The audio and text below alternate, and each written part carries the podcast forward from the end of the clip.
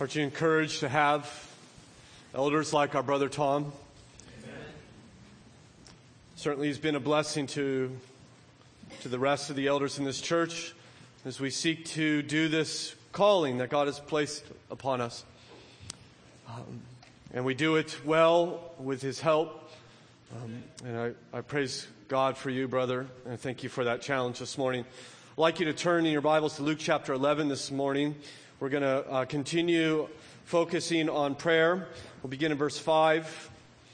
Luke 11, verse 5. You'll find that on page 869 in the Pew Bible.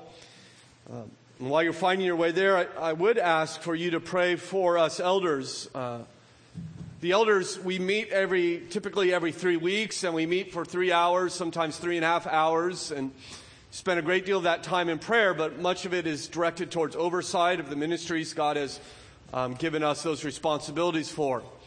We, we have decided uh, to change how we meet, and that is every other meeting we, we do, we're not going to do any oversight. We're going to devote the entire meeting to praying for our church. And, and I tell you this because I want you to pray for us. We feel if we, we are going to become truly a praying church, that those shepherds in which God has placed in this church must lead the way.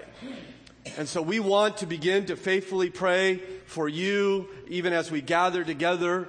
Um, we're exploring how we can begin to meet with the deacons as well and having the elders and deacons together praying for this flock as God continues to work in us and move us to become a praying people as we see in His scripture.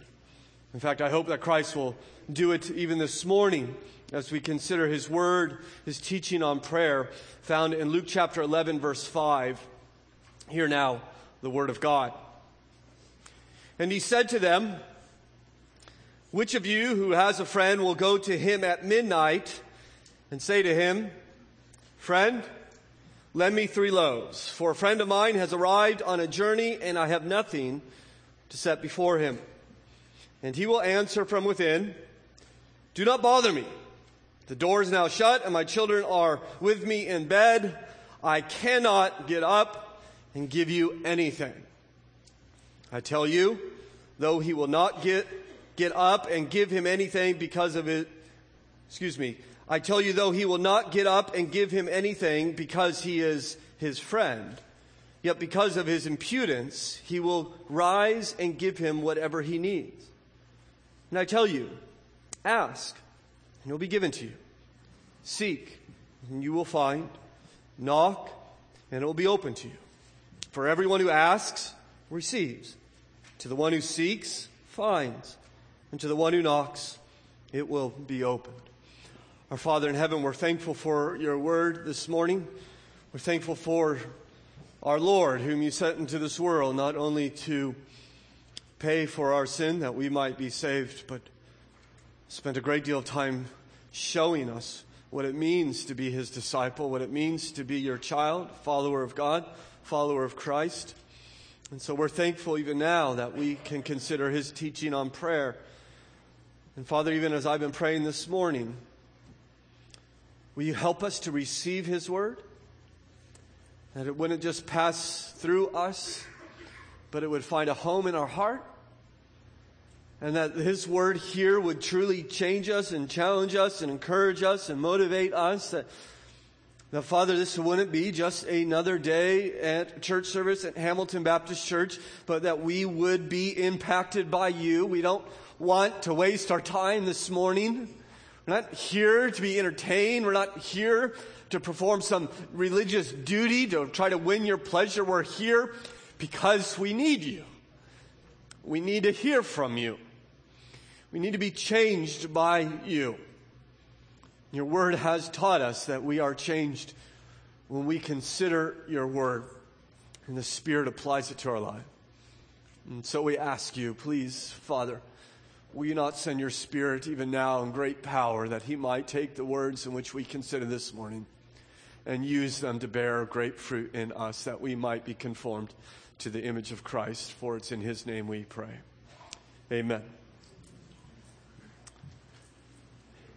It was at 1 a.m. in the morning when Evan Roberts was awoken from a deep slumber with a powerful desire to pray. And unlike perhaps most, what most would do, uh, go back to bed, this 26 year old can begin to pray. Got out his Bible, opened it up, and he took the Word of God and pored over the Word of God and responded in prayer for the next three hours. The next night, he was awoken at 1 a.m. with a desire to pray, and he prayed for hours. The next night, he was woken again at 1 a.m. to pray, and he did night after night, week after week, month after month. God was doing a powerful revival in Evan's life as he pored over the word for hours and responded to God through the dark hours of the night. And, in fact, in response to this revival that was taking place in his own heart, his prayers began to grow in their boldness. He began to stop really, well, it didn't stop, but he, his prayers began to move from praying for his own needs to eventually begin to pray for um, those around him. And, and eventually he began to pray for a revival in his small nation. In fact, he began to pray that God would save 100,000 people from his nation. So night after night at 2 a.m. or 3 a.m., Evan Roberts asking God, save 100,000 lost people in our nation. And finally, after months of this, he had to tell someone that what was happening in his life. He went up to his pastor and he said, you know, God's been doing something in my life. I was wondering if I could have an opportunity to share with the congregation. The pastor somewhat reluctantly said, okay, uh, you could share. We have a Monday night prayer meeting. You could share there and I'm going to give you five minutes to share what God's doing in your life. And so Evan Roberts said, okay, Monday night, he got up in front of the church, small gathering and a prayer meeting. He told them four things. He said, one, God has told me to tell you that you ought to call, um, that you ought to confess your sin. He said, number two, you ought to stop your sin. Number three, he said you ought to obey God immediately. And number four, you ought to tell people you're a Christian. And then he sat down. Mean, there was no eloquence in his speech. There was no, no uh, uh, amusing illustration, right? He just got up, said these four things, and sat down and and yet there was a, a, a stirring that was taking place. And in fact, those who were there said, you know, maybe we should meet tomorrow night. And so they came back on Tuesday night and had a, another prayer meeting, and then the next night, and then the next night, and the crowds grew every night. And soon another church down the road began to meet every night for prayer, and then another church, and, and then eventually churches all over the nation. Within weeks, in the nation of Wales. Churches were meeting nightly, packed church buildings, people confessing their sin, praying for the lost. And over the next nine months, what we now know from 1903 to 1904, the Welsh revival, 100,000 people came to faith in Christ. And I, it, it, when you hear that, doesn't it make you wonder what God would do if we actually heard his invitation to pray and responded? Doesn't it make you wonder what, what would God do if we actually heard him say, the, the field is wide unto the harvest. Pray therefore earnestly to the Lord that he might send out his laborers into the field. What would God do if we as his people began to earnestly pray to him? And yet, it, it's a struggle for us, isn't it? I mean, if we're honest, prayer's hard for us, right? And, and this last week has been a huge blessing in my life, but there's been struggle there. I don't know if you face, I'm, I'm diligently trying to go more intently to God, more earnestly to God, and there's struggle there for me in prayer. I think there's a struggle for Christians in prayer. I, I came across in preparing for this message a survey of a large evangelical seminary in which they surveyed 100 seminary students who were preparing for four missions about their private prayer life. Of the 100 seminary students that wanted to go to the foreign field to take the gospel to and strange lands, six of them prayed for more than five minutes a day. Six out of 100. Now, you think about seminary students. These are like professional Christians, right? These are, I mean, they are committed to God. And then, and then you have the missionaries. They're like our Delta Force, right? They're special ops. I mean, they're going, they're, they're sacrificing it all. And only six out of a hundred uh, actually have any real private prayer life. D.A. Carson said, if you want to embarrass the average Christian, ask them about their private prayer life. He says, you'll find they know a great deal of the Bible. They are active in service and sacrificial in giving, but often absent in prayer. We struggle here. The apostles seem to be perhaps struggling, for they asked the Lord in verse 1 Lord, teach us to pray. Will you teach us how to do this? In fact, we, we prayed that last week. I wonder if we could pray that again even this morning. These little five words here. Can you pray that with me? Lord, teach us to pray. You do that? Even now, as we seek our, our Lord's teaching, may God help us. And Jesus is teaching them to pray. Last week we considered he taught them what to pray. And he gave us five petitions.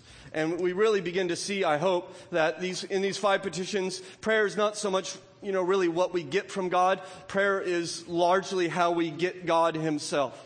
You see, when we pray, we express that we're desperate for God. Jesus taught us this when he said, okay, when you pray, I want you to pray that God's name would be uh, hallowed, it would be exalted, it would be lifted on high. I want you to pray for God's kingdom to come. This is what I want you to pray. You see, we're praying, God, I want you. I want you to be exalted in my life. I want, I want to experience your rule and your authority in my life. Jesus says, you're praying for God. You're praying because you're desperate for God. Will you not exalt yourself so that I'm less pulled away by the trinkets of this world? Will you, will you not put your kingdom and greater power and your authority in my life. We're desperate for you. And prayer's not just a way to express desperation for God, it's a way to express dependence upon God. I, I need you. Give me my daily bread and everything else I need. He taught us to pray. Will you forgive me my sin? Give me grace. Will you guide me in my life? I, I need you. And this is, this is our hope for Hamilton Baptist Church that we would, we would become a people of prayer, not simply so we can become a people of prayer, but that we can become people of prayer so that we have a, a way to express that we are desperate for God and utterly dependent upon God in everything. And I think Christ is teaching us this here. And so we consider what to pray. And, and, next week, God willing, we'll consider why we should pray. And I hope it'll be a great encouragement to you, as even studying that passage has been for me. Today, I want to consider the how of prayer. How, how is it we should pray? How does Christ teach us the way to pray? Perhaps you're here this morning and you're, uh, you may be a guest here. You may not be a Christian. Maybe uh, you've been brought by a friend or uh, may, maybe a parent or someone and, and you're here um, and you, you think, okay, a sermon on prayer. Well, you know, that doesn't really apply to me, right? I'll just check out for the next uh, whatever time. Uh, and and I, I, would suggest I'm not so sure that's the case. Um, even if you're not a Christian, I, I think, uh, I think this might apply to you. In fact, I find it interesting that most non religious people, even anti religious people, have at some time in their life prayed. Uh, I, you, you, see this when tragedy hits, right? Uh, uh, when, you, when you end up in the hospital.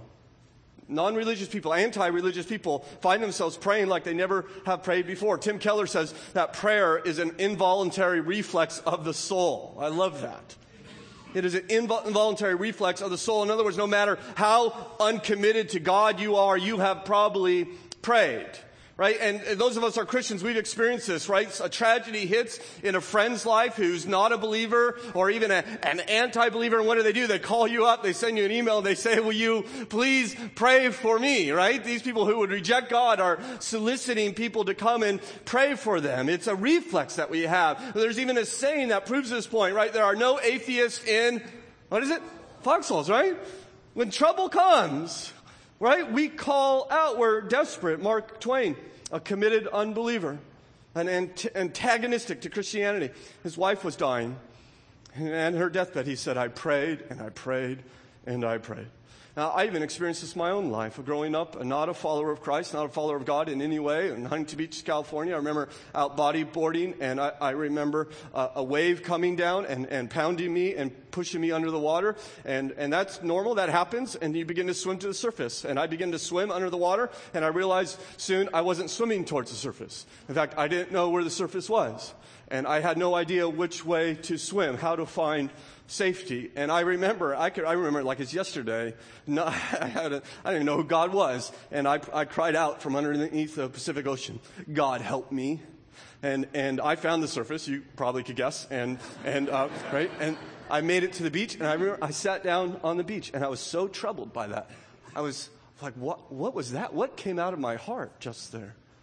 What was that prayer? Right? Uh, I, I, like how C.S. Lewis says, he says, you want, to, you want to find out what's in your basement? You surprise your basement.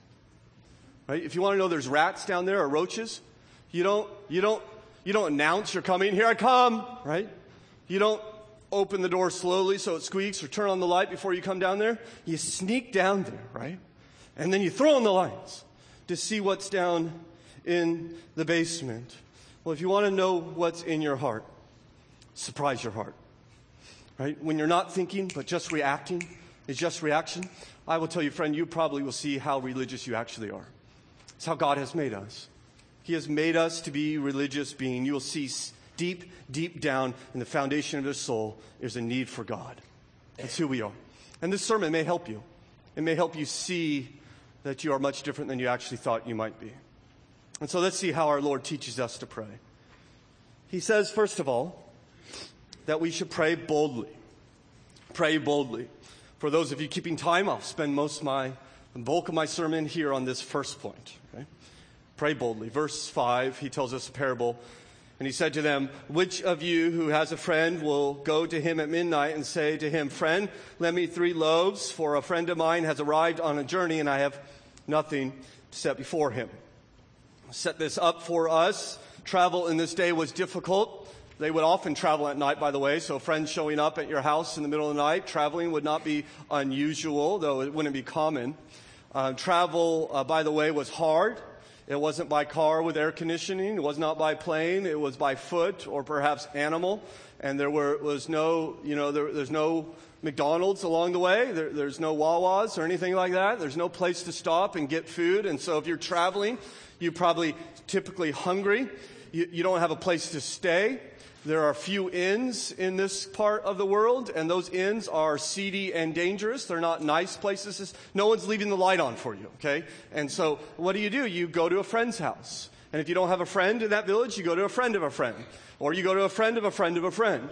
And you, you knock on their door. And this guy evidently knocks on his door, arrives at midnight. He says, Hey, um, I need a place to stay. I, have, I need food to eat.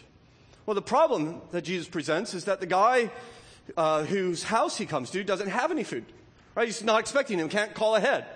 And he can't run off. There's no 24 hour Taco Bell. He can't. So what does he do? He, how bold is he going to be? I mean, here's the guy, visitor shows up. He's got no food for him. And Jesus says, which of you? Right? That's the question. How bold will you be? Do you have the nerve to go to your neighbor's house at midnight and ask for food? Are you that bold? Well, he, this guy evidently is he goes to his friend's house and asks him, and you notice the answer, verse 7.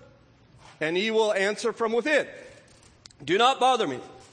The door is now shut, and my children are with me in bed, and I cannot get up and give you anything. By the way, they would live in a one room home. That's not a, not a one bedroom home, a one room home, which means they all slept where? In the room, right? And they would have one bed. They would roll up the bed during the day, and at nighttime, they would unroll the bed, and and he says, "My children are in bed with me. Everyone's, the whole family sleeps in that one bed." Can you imagine that? Oh, by the way, it's easy for me to imagine that, right? Um, that happens all the time. So everyone's in bed with him, right? And everyone's asleep. By the way, no electricity in this culture, so it's midnight. Midnight for them literally is the middle of the night, right? For some of you, it's the beginning of the night. For some of you, it's two hours before night, college students, right? But, but for them, min- midnight, I mean, they're asleep for four hours, and he says to him, Listen, go away. You're going to wake up my children. My kids are, my kids are asleep. Now, sometimes it's hard to put kids to sleep, isn't it? Some of you experience that? Standing in the nursery for what seems like hours with patting a back over the crib. You know what I'm talking about? Forearms going numb, right? The, the railing is up in the armpit and legs are trying to fall asleep on you and you're just patting over and over and over again, trying to get little one to fall asleep, right? And they stop stirring. What do you do? Right? Do you take your hand away? No. You, right? You may go to one finger, right? Right? Right? Or you, or you just lay the hand there, you apply pressure, and after a little while, you don't, no, you don't take your hand away. Some of you should be writing this down, by the way, right? You just, you just lift the palm and you keep the pressure on the fingers. And if you're really prepared, you have a book that you're just going to slide in on the back as you walk, right? You, and then, and then once you, once you got the hand off, do you leave the room? No, not a chance. Because if, if you go to the other side of the room and they start to stir, by the time you get back to them, they are fully awake and you are starting all over again. So you stand by that crib and you count to like 300, right? And, and you make sure they're asleep and then you slowly walk out of the house, out of the room, right? It's hard sometimes, right? In my house, listen, in my house, and I know I'm prone to exaggerate, but this is no, no exaggeration. In my house, once the little ones are down, it is tiptoes and whispers. I said, woe to the person who makes a noise loud enough to wake up one of my children. You, you will have to face the one whom we affectionately call the maternus maximus, right? Uh, she, she does not want her little ones woke up. So this guy's coming right? So I, am fully, you understand his response. Some of you get this, right? If my kids are asleep, listen, I love you. I'm sorry you have this problem, but go bother somebody else. I don't love you that much. Okay? Get, get out of here. And so he understands that. So go away. Now, does he go away? Go home with no bread? No. He keeps asking. He keeps knocking. He knocks and knocks and knocks. And what do you do? Well, you eventually open the door and give him bread. Verse 8, I tell you, though he will not get up and give him anything because he is his friend, yet because of his impudence, he will rise and give him what he needs.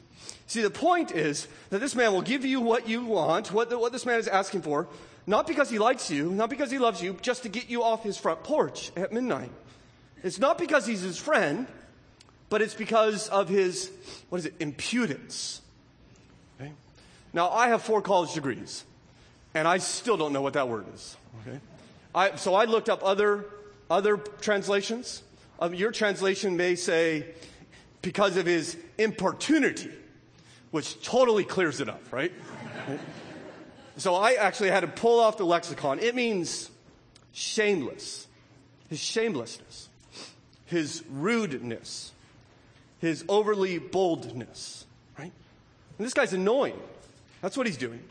Because he is annoying, because he's rude, his neighbor will give him the food. I mean, you can imagine the conversation. I like how he starts it and he says, Hey, friend, you, right? And he calls him friend. Friend, you awake? Right? And, and, and, and maybe he hears nothing. Maybe he starts throwing a pebble at the window.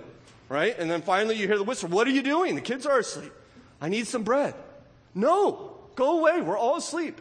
Hey, I need some bread. Be quiet. You're going to wake the kids. I'm not leaving until you give me some bread. Right? And what do you do? You get up and you throw some bread at him. Right? And probably a can of soup. Right? You, you, you give it to him because he will not go away. Not because of his, he's your friend, but because he's bold. Because he's relentless. Because he's annoying. And we expect Jesus at this point to say, Don't you ever pray like that. Right? Don't you know who you're talking to? Don't you ever talk to God like that. And instead, he tells us to do the exact opposite. He's saying, That's how to pray. Right? Go to heaven like that guy. Pray like that guy. And I don't know if you're anything like me. When I'm studying this, I'm thinking, eh, there's a reaction in my heart, and I want to know, are you sure this is how I'm supposed to go to God? Shameless, discourteous, right? Annoying, bother God. It's, it's even there in the word, word bothers there in the parable. Is this how I'm supposed to go to God? Now we have to be careful here, okay? Because there, you could misinterpret this. Because you, you, may think, okay, what he's saying is I just keep banging on the door of heaven and eventually God will get so annoyed with me, he'll have to answer me. Right? If I pester him enough, God will get out of bed and give me what I want. Not because he loves me, but because he wants me to be quiet and stop asking him. Now, the, the, that is an incorrect interpretation. Because this parable is not to teach us how God answers prayers. It's to teach us how we are to ask prayers. Remember the question that's driving all this? Teach us to pray. Not teach us how God answers prayers, not teach us what God is like when we're offering prayers, but teach us how we are to offer prayers. I would therefore suggest, though we are to be like the annoying neighbor, God is nothing like the man in bed. In fact, he is quite the opposite if you look in verse 11. He says, What father among you, if his son asks for a fish, will instead of a fish give him a serpent? Or if he asks for an egg, will give him a scorpion? If you then, who are evil, know how to give good gifts to your father, uh, give, give good gifts to your children, how much more will your heavenly father give the Holy Spirit to those who ask him? So God is not the cranky neighbor. God is the loving father.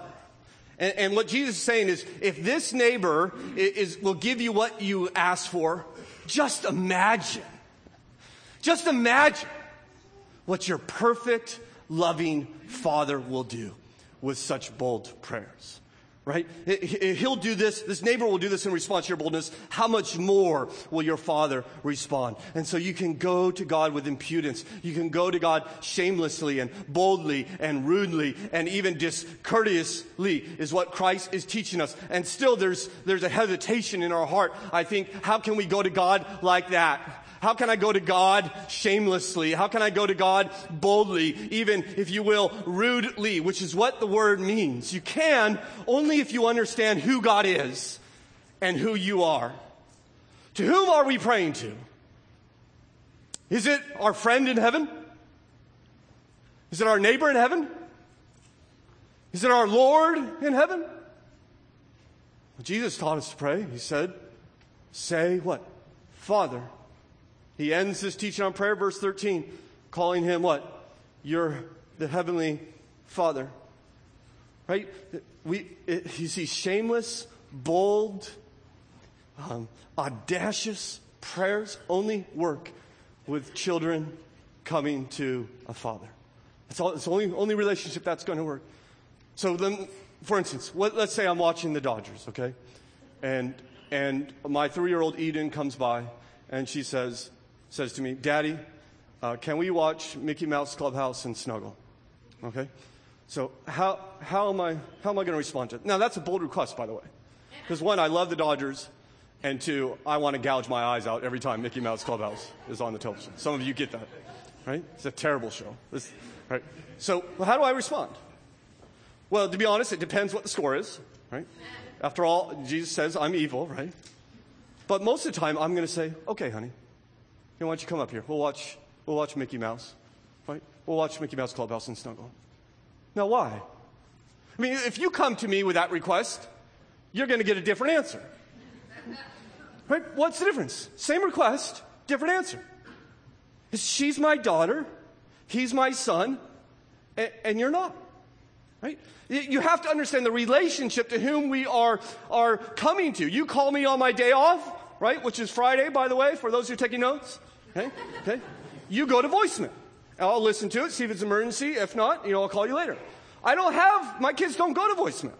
My kids, I don't have a day off with my kids. Daddy's available to his children. So Christ is saying, pray boldly as a child prays. In fact, I think we even see this throughout scripture, these kind of prayers that are presented. And you read the psalmist and we want to read it devotionally and, and reverently, but I'll tell you, sometimes it's not very reverent. Sometimes it is bold in your face. Psalm 17, hear a just cause, O Lord. Attend to my cry. Give ear to the prayer of my lips.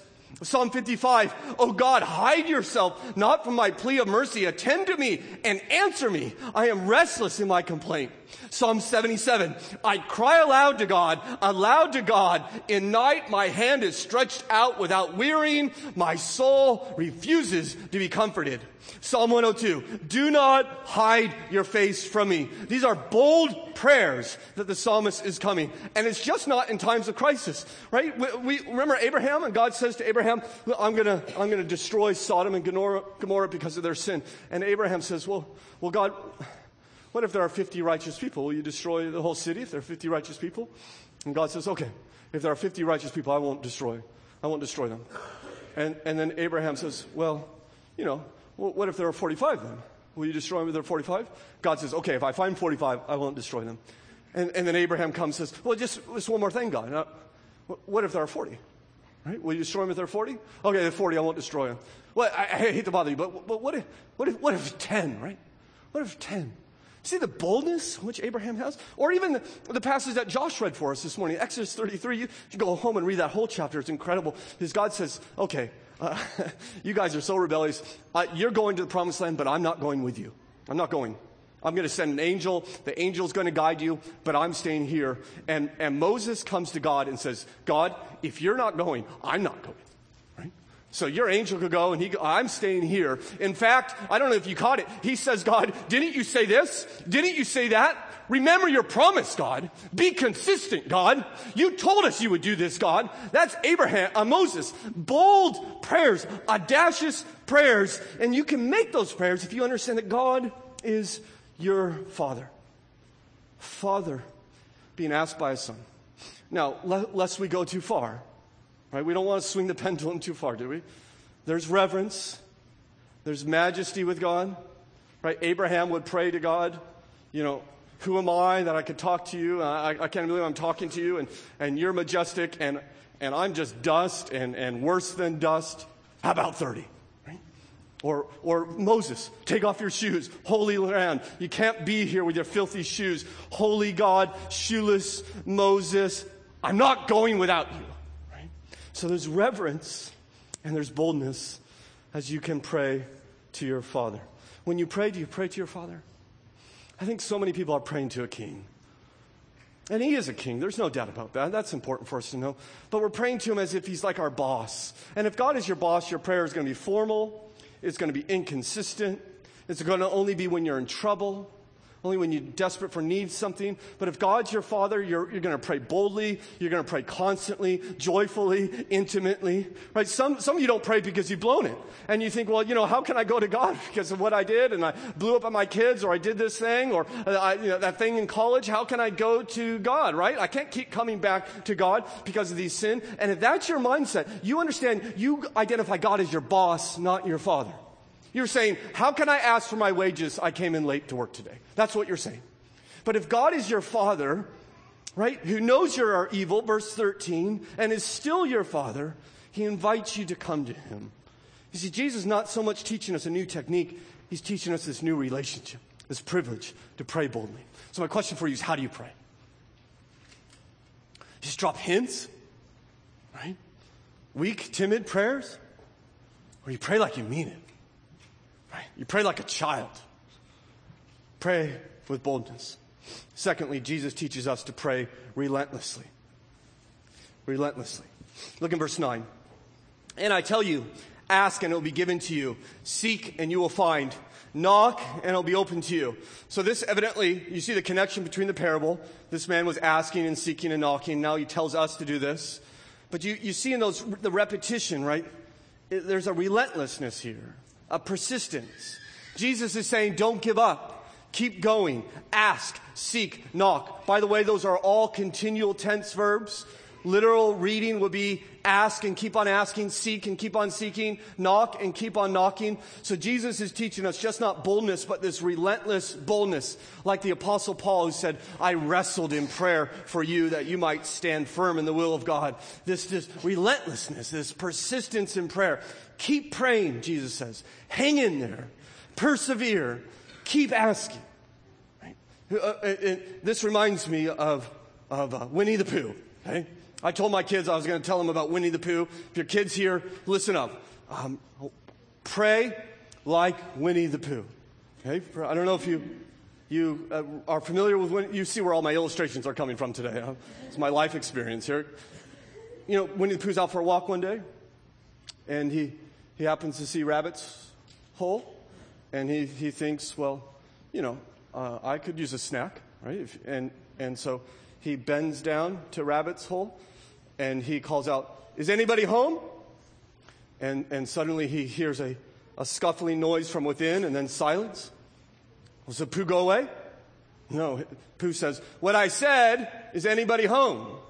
Called out Pooh very loudly. No, said a voice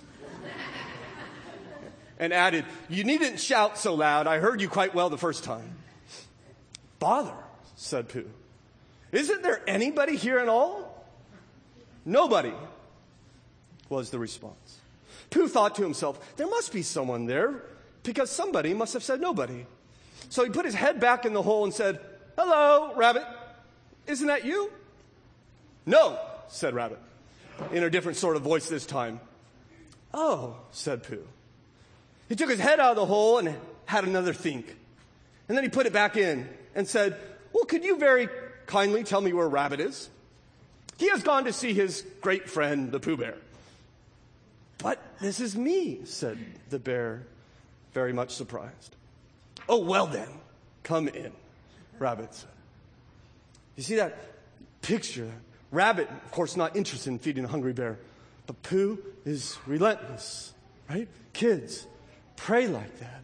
Keep going to God. Keep knocking, right? Even the metaphor of knock, it only works if it's relentless, right? This is not knocking, right? You come up to a door and do that, they'll think something fell off the wall.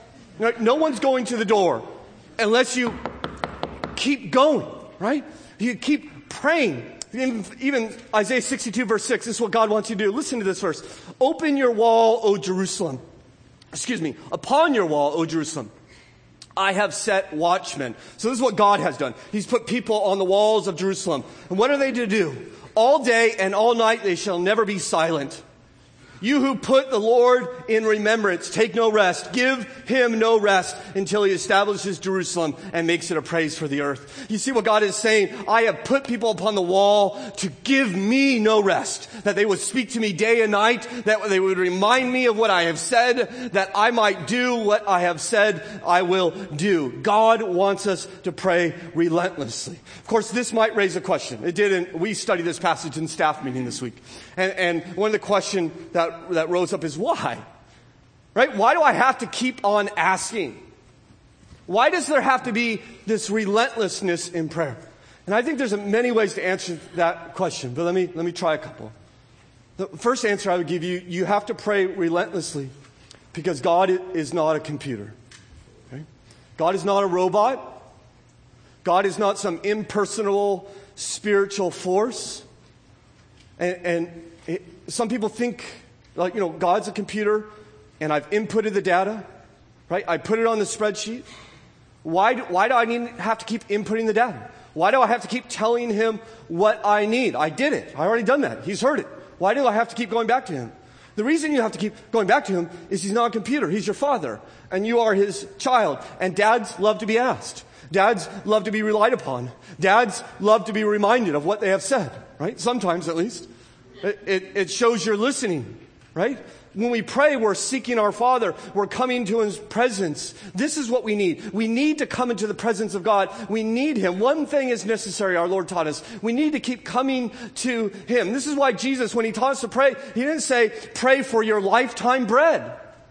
He said, okay, God, God, I need bread, right? Done, right? Never have to pray that again. No, he said, I want you to pray for what? Not your monthly bread or your weekly bread, your daily bread. I want you to keep coming and I want you to keep asking because you need to be in the presence of God as you seek your Father. He's not a robot. He's not a computer. This is how relationships work. Your wife asks you, honey, do you love me? You do not say, listen, babe, in 1997, I told you I loved you. What's the problem? Right? Well, the problem is she's not a robot. She's a person. And, and we, this is how relationships work. God is your father. Ask him, seek him, knock on your father's door. Another reason we pray relentlessly is it shows us our heart's desire. Right? If you prayed for God's kingdom to come, God, there's injustice in this world. There's, people aren't being, people are dying because they're not being fed, people are being persecuted. Will you, you bring your kingdom? You pray that? And don't pray that the next day? Or the next week? Or ever again? That shows you it's not very important to you, right? You pray, God, exalt yourself, hallow your name, but never pray it again. Doesn't that show you that's not your desire? But if you pray it over and over and over again, you communicate how much you want it, how much you're seeking after it. Do you persevere in prayer? Pray relentlessly. Don't get discouraged. Don't give up. Keep going back to your Father. Third and last, Jesus teaches us to pray confidently. Pray confidently. Look again in verse 9. And I tell you, ask and it will be given to you, seek and you will find, knock and it will be open to you. For everyone who asks receives, and the one who seeks finds, and to the one who knocks it will be open. So what happens if you ask? You receive. That's what it says. Ask and what? You will receive. I, I would suggest to you Luke 11, 9, and 10 is perhaps one of the most amazing invitations to pray. To pray boldly, to pray relentlessly, to pray confidently. I think Jesus here in these two verses is doing everything he can to motivate us. Over and over. In fact, I, I identified four encouragements why we should pray confidently. Let me give you them quickly. Number one, he, we pray confidently because he invites us to pray. You see that in verse 9? Three times he invites us to pray. Why not just say ask and you receive? Why not just period, stop there? No, it's ask, it's seek, it's knock, it's repetition. Why? Jesus saying, I really want you to do it. I'm just not messing with you. I really want you to pray. Ask from the Father. Seek the Father's aid. Knock on the Father's door. I want you to seek the Father's help. I want you to delight in what the Father can do for you. So pray confidently because none other than the Son of God invites you to pray. Second reason to pray confidently is that He promises to answer prayers. You see that in verse 9 and 10? There are six promises in this passage. Right? Verse 9, ask. Number one, it'll be given to you. Seek. Number two, you find. Knock. Number three, it'll be open to you. Verse 10, for everyone who asks. Number four, receives. And the one who seeks. Number five, finds. And, the, and to the one who knocks. Number six, it will be open to you. It will be given to you. You'll find. It'll be open to you. The asker receives. The seeker finds. The knocker gets the open door. What's the point? Be encouraged to pray. Like, what more can he say to you today? To encourage you to come to the Father. He's not toying with you. This is true. If you ask, you will receive. If you seek, you will find. If you knock, the door will be open to you. Now I have heard, and maybe you have heard, this, this little saying, prayer doesn't change God, prayer changes me. Right? Have you heard that? May I humbly say to you today, that is nonsense. It's not true. And I would suggest it does violence to scores, if not hundreds, of biblical passages. Now, let me take a step back. Of course, prayer changes us. There's no doubt about that prayer change. Every time you come to the Father, you're going to be changed. Every time you abide in Christ, you will grow in fruitfulness. But there, there are people out there that think that, that God doesn't answer prayer, that, that God has already determined everything that's going to happen, and therefore He doesn't answer prayer. Now, I want to be clear here. I believe in the sovereignty of God. In fact, I believe so strongly in the sovereignty of God, I sometimes get in trouble for believing so strong. I think every single thing that happens in this world has been determined by God. And yet the Bible over and over and over again tells us when we pray, God acts. But Jesus says, they say, Jesus, teach us to pray. How does, what do you do? Here are five things to what? Ask for. Seek these things because it actually impacts life and reality. The Lord answers our prayers. James 4 2 says, You have not because you what? Ask not. He does not mean you will have anyway, even if you don't pray, because God has already decided what He's going to do. He says that prayer causes things to happen that would not happen otherwise. And it makes me wonder what I have lost from my father because I have simply failed to ask him for it. He promises over and over. I don't know what more he can do. There are six promises that if you pray, God will answer. The third reason to pray confidently is God is available. There's probably a better way to put that. But you notice he doesn't say ask, ask, ask. He says ask, seek, and knock. The picture I have is when you ask, you ask the Father when He's close by, but what if He seems distant? Well, you go seek Him. You search the house for Him. what if you find Him behind a closed door? You walk away? No, you knock on that door. John Piper put it well when he said, the point seems to be that it doesn't matter whether you find God immediately close at hand, almost touchable with his nearness, or hard to see, or even with barriers between. He will hear and he will give good things to you because you look to him and not another. God is available.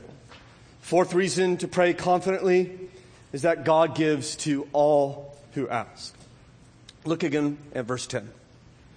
I want to show you one word. For, you see it there?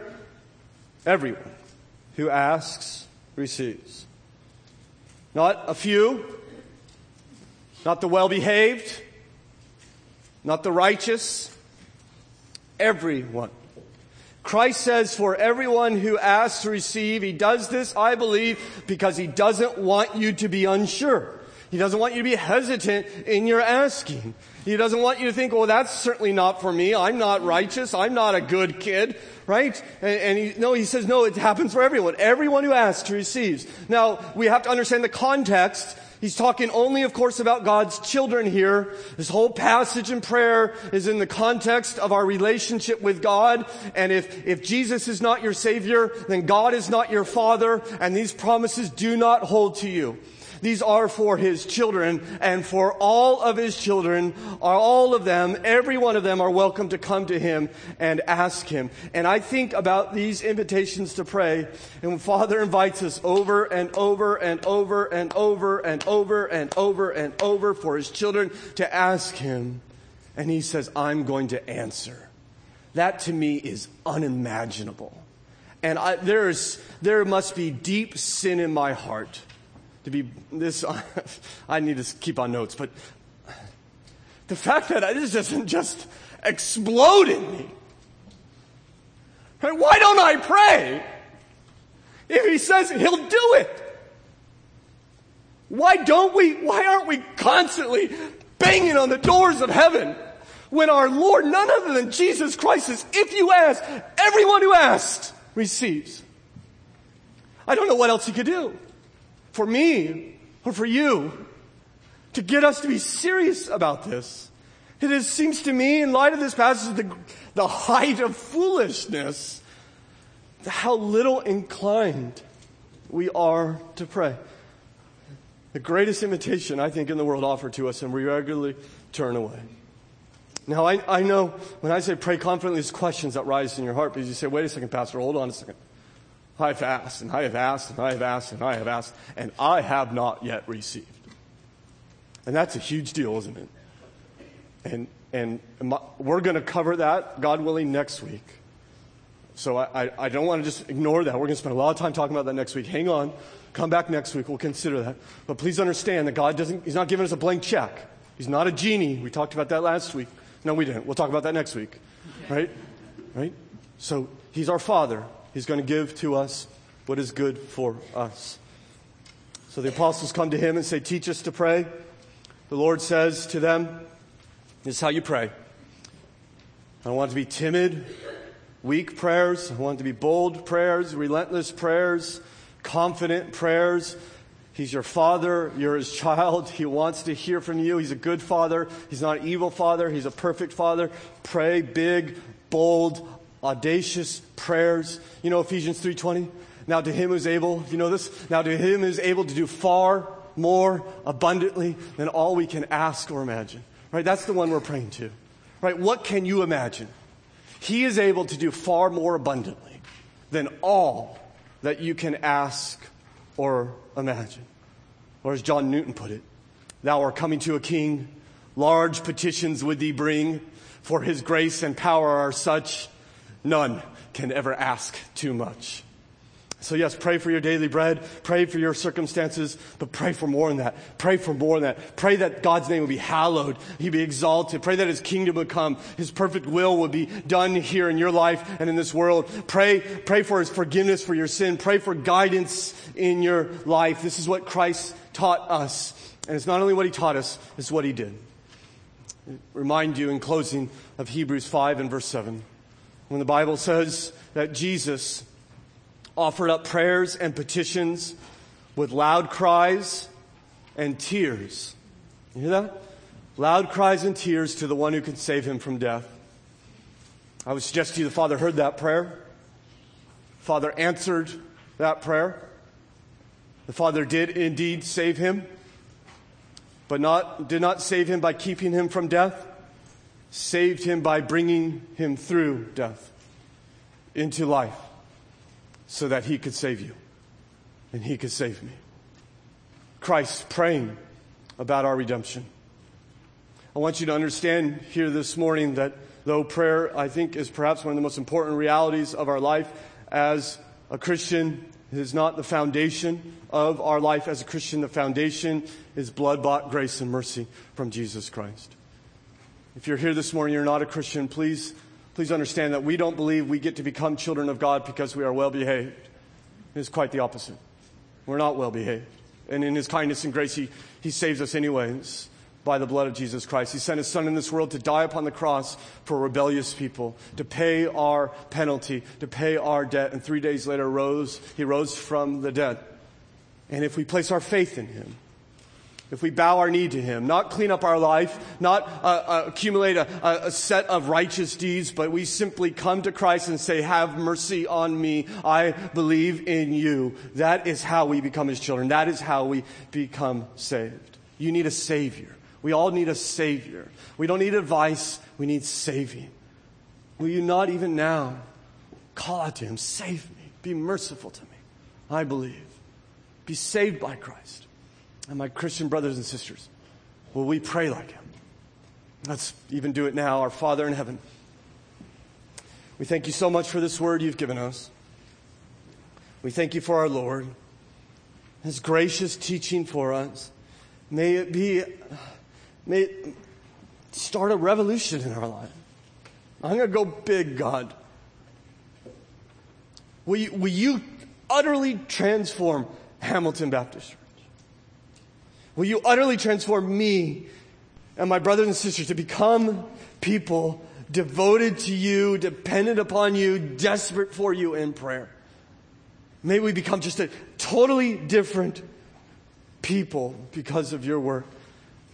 Hallow your name in us by changing us. Do whatever you need to do to make us different. Even if it's painful, we're, we will take it. Even if it's hard. If it will make us more like Christ, we will take it. We ask for it. We trust it's all good. So please, Father, don't let us just leave here shrugging our shoulders. Let your spirit begin to work these truths in us. Don't, don't let us forget them. Bother us. Just work in our heart. Let it just nag upon us. Let us force us to you. What does this mean? Help me to change. Please, Father, we, we are simply asking that you would bring your kingdom, you hallow your name in Hamilton Baptist Church by making us into a people of prayer. Do this now. Do this this week as we finish our time this emphasis on prayer, we pray in Christ's name. Amen.